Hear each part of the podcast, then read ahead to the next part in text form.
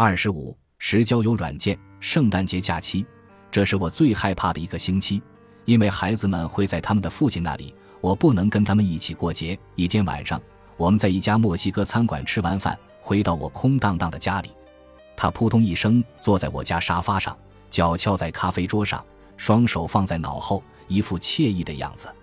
我突然意识到，哦，天哪，我们永远都不会亲密起来的。他对我一点都不感兴趣，我怎么可能这样过下去？难道我真的想跟一个对我不感兴趣的人维持一段关系？我能这样过下去？我努力强撑着，一想到孩子们住在远在二二百英里之外的地方，圣诞节早上醒来的时候，我却不在他们身边。天哪，那种无比的痛让我难以承受。我坐在沙发的另一端，用手抱住头，我再也忍不住那种痛了。眼泪止不住地往外流，他立马把脚从桌子上拿下来，手放在大腿上，直挺挺地坐着。他什么都没说，只是摇了摇头，这让我哭得更厉害了。最后，他打破沉默：“你有什么话要跟我说吗？”他问道。我耸耸肩，动作轻微的很难被察觉。我也不知道，我含混不清地说。然后我想都没想，没来由的说了句。或许你应该走，这不是我想说的话。他似乎不受控制的从我嘴里冒了出来。他站起来，往我这边走过来，在离我还有一英尺的地方站住了。你真是这样想的？他问。那时候我根本说不出话来，疼痛、疑惑和对孤独的恐惧充斥着我的内心。我感觉就像有人拿着一把钳子捏碎了我的心肺。他从我身旁走过去。拿走了沙发靠背上的外套，径直往前门走去。我听见他走在通往门厅的西班牙地砖上的脚步声，立马冲过去。在他刚走到门口的时候，抓住他的胳膊：“求你别走！”我哭喊道：“求你了，我不想让你走。”我竟然在求一个并不了解我的男人，一个不了解真正的我的男人，一个永远不可能理解我的祈求有多么沉重，不可能理解为何我的内心、我的身体。我的大脑这般矛盾的人，求你了！我再次祈求道。他摇摇头，轻轻地推开我的手，一句话没说就走出了门。他把门关上的一瞬间，我立马瘫倒在地板上。我两只手抱住头，跪在地上，身体不住地摇来摇去。然后我开始哀嚎，凄厉地、无比疼痛的哀嚎。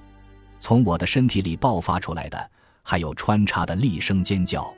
我不想再有这种感觉了，我吼道：“我再一次孤独一人了，以后永远都是孤独一人了。”让他停下来，求求你，让他停下来，求求你，让他停下来。我一遍又一遍地哀求着。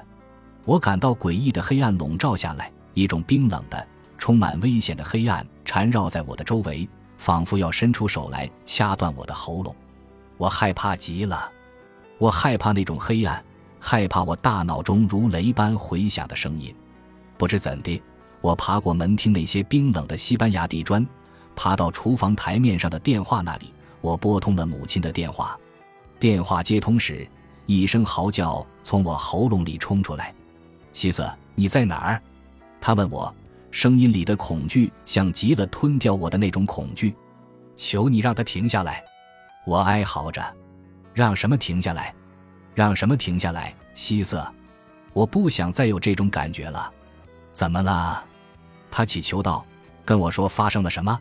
发生了什么不重要，我以后永远都是这种感觉了。我只想死。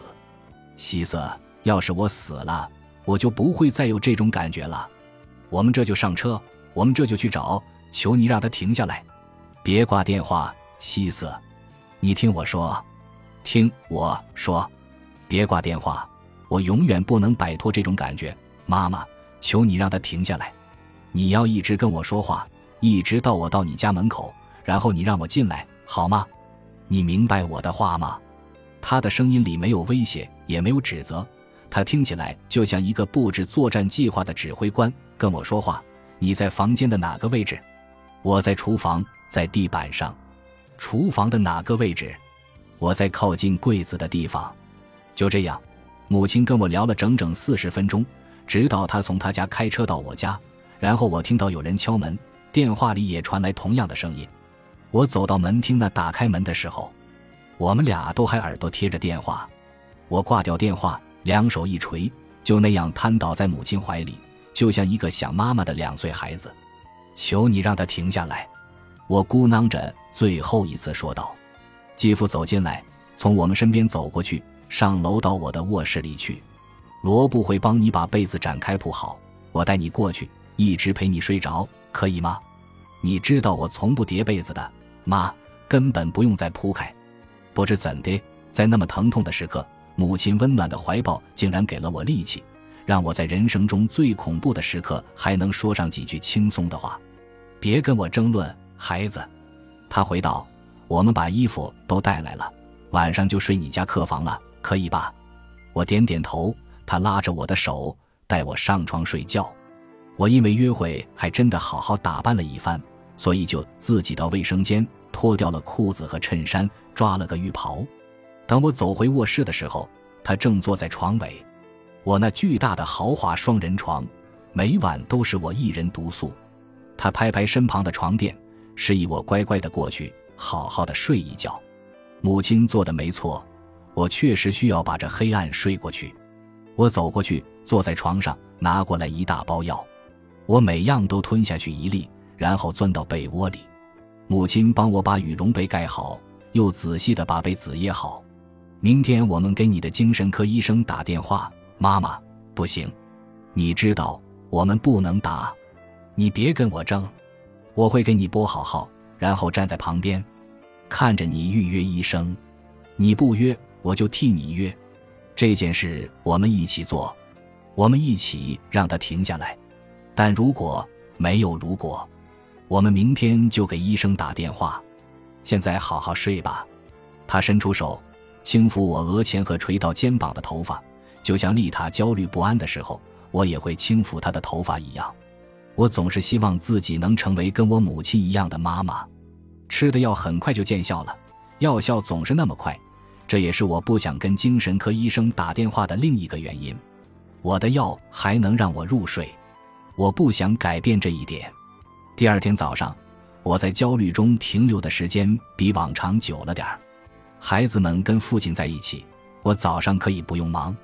等我终于穿着肮脏的 T 恤和瑜伽裤下楼的时候，母亲已经站在厨房里等着了，手里还拿着电话。他举手示意我的时候，我开始反抗。医生的办公室还没开门呢，还不到八点呢。我说：“你可以留言，跟他们说给你打回来。”我掏出我的苹果手机，查到医生办公室的电话号码，然后接过母亲手中的电话。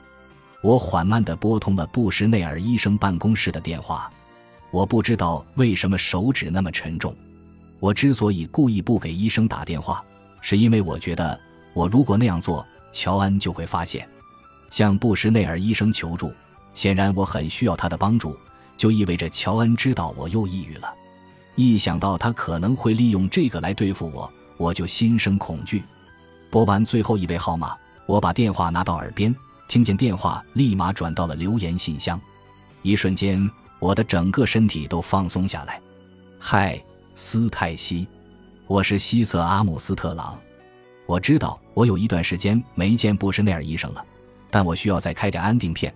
他们说需要先给你们打电话，麻烦你待会儿给我回个电话。我不胜感激，我没有撒谎，我说的都是实话。我的安定片还有三天的量，这个药对治疗我的失眠症非常重要。药店说他们给我的医生打电话，让他再给我开一点的时候，他们说医生严肃的要求我必须亲自给他打电话。现在我们知道原因了，但在当时我满脑子都是：难道就没人明白吗？我本来已经够忙了，还要抽时间看医生。简直太过分了！不到一小时，斯泰西就打回来了，跟我说布什内尔医生出门了，得到一月底才能回来，所以我们就把这次事关我命运的预约安排在了一个星期二。那天恰巧是丽塔的生日。斯泰西很好心的给药店打电话，让他们给我开够一个月的药量。最后他说，医生真的非常非常想见你。他后来的确见了我，感谢上天，他见了我。本集播放完毕，感谢您的收听。喜欢请订阅加关注，主页有更多精彩内容。